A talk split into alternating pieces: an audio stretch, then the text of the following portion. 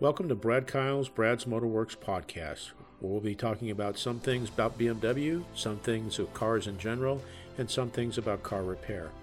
I hope you find it educational, enlightening, and I hope it increases your understanding of your car. And maybe along the way we'll have some fun too. Thank you for listening, and here we go. Episode number 224 Understanding Intake Manifold Runners and Flaps. Uh, this will be kind of a somewhat of a quick one, but it's it's kind of neat stuff. There's uh, you know again technology that's been coming out. This has been out actually for quite some time, but just getting around to making a podcast for it. So anyway, uh, it's you know some changes in the way that the intake system works, and uh, it's you know partly through uh, being able to use technology and computers and stuff to control control things that are going on inside the intake manifold that didn't happen in the past. Uh, this is from, I'm going to be reading from an article. It's a technical article from a, a, a, release called Shop Squad. They're not showing any author on it, so I can't give any credit in that regard. So, uh, just real quick before we get started, uh, again, if you want to get a hold of me via email, it's bkpodcast5 at gmail.com. And I'm also on LinkedIn. And uh, the main um, uh, distribution point for this podcast is a company called Podbean. If you go on that website and then, of course, do a search for Brad Kyle's Motorworks podcast, well, you'll find the main homepage. But as I'm sure you've figured out, it's available through numerous different podcast publishing outlets, so to speak. So, anyway, let's get started. Uh, in the past, you look you took it for granted that air would travel unimpeded from the throttle body to the intake valve but with modern engines, the air's movement is optimized with moving flaps and valves. These components can add a fresh wrinkle to some diagnostic dilemmas. Let's say you get the code P0172 for bank 1 too rich. At first glance, you might start troubleshooting a fuel related problem or an issue with a faulty oxygen sensor. However, it might be related to variable length runners or a valve position before the intake valve. This is because a rich condition works both ways. Extra fuel is typically what technicians think when they see a rich DTC, which by the, means, by the way means diagnostic trouble code. But if you make it more difficult for air to flow past the intake valves, you are taking away oxygen needed to burn the fuel. By disturbing this balance of air and fuel, the combustion event will be richer. Variable length runners. Variable length intake runners change the length of the intake passages depending upon engine speed and load. Typically, a longer intake runner produces more torque at lower engine speeds. Shorter intake runners make more power at high engine speeds. Some engines change the runner's length by changing the how the air is directed in the plenum of the intake manifold. Runner length can be altered by having two air circuits in the manifold with a flap to direct the air to the short and long runners. Some performance manifolds will lengthen and shorten the runner with an actuator inside the plenum.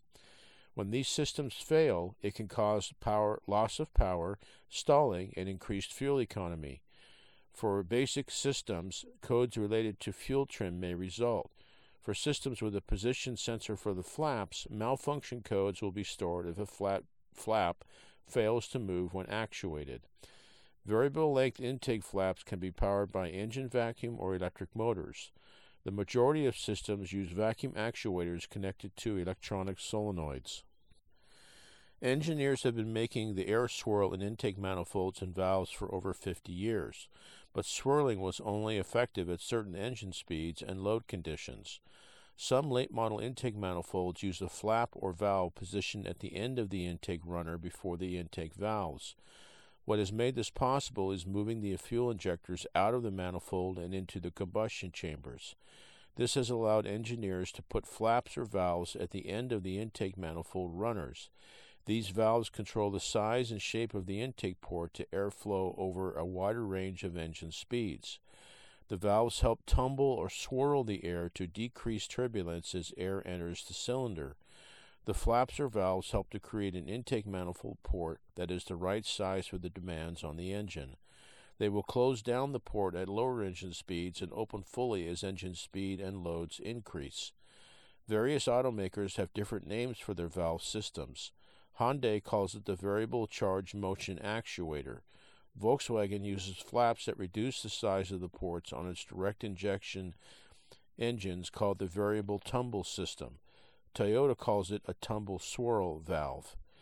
The one thing these systems share is that they have plastic parts that can break and actuators that can fail. Some of them can be can even be the source of a vacuum leak. When these valves stop working, they can fail in either the open or closed position. When the valve is stuck in the closed position, the engine could be starved for air and feel, feel sluggish. If the valve is held in the open position, the engine could have poor idle quality and the engine could stumble under acceleration. These systems typically have position sensors that will trigger codes if they see the actuator not moving at all or moving at a reduced rate. Some failures will cause misfires and fuel trims that might be too rich or too lean. Pattern failures. The most common failure of variable length runners and valve flaps are leaks around the shafts and actuators. Most shafts are sealed with O rings or soft bushings that can wear out over time. This can lead to an unmetered air being sucked in when under vacuum. This can cause lean codes and uneven idle. The seals or bushings on some manifolds can be replaced. Others might require replacement of the entire intake manifold. Another common issue can be leaking vacuum actuators. The actuator's diaphragm can leak and not move the flap or valves.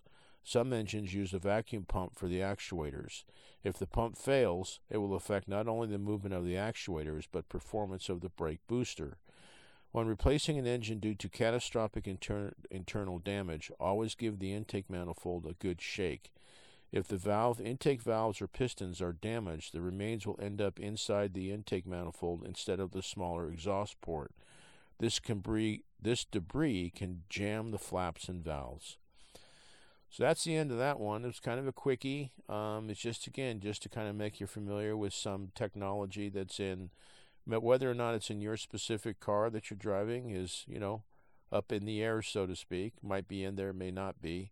Uh, but certainly, again, because of computerization of cars and especially control of the engine management system, uh, they're able to you know have more variables that the uh, mechanical engineers and, and performance guys can play with, and this being one of them as far as variable length intake runners and having flapper valves and things like that. So.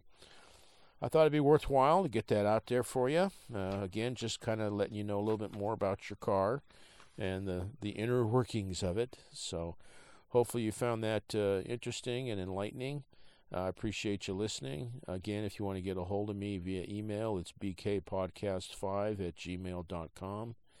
And uh, like I say, I hope you found that interesting. Uh, this will be one of the last ones that I'm doing for the year 2023. Uh, actually, by the time you hear this, it'll be 2024. So there we are. Anyway. Uh, so hope everybody had a good year as best as we could, and looking forward to a new year and uh, new things to do and learn about, and so on and so forth. So appreciate your time, appreciate you listening. Hope you found it uh, enlightening. I hope you have a fantastic day and a great tomorrow. Thank you again. Thank you for listening to this episode. It's been an honor and a privilege to spend time with you. I hope you found this of value. Please share it with family and friends. Above all else, with all you're getting, get understanding. May God bless you and keep you, and thank you again.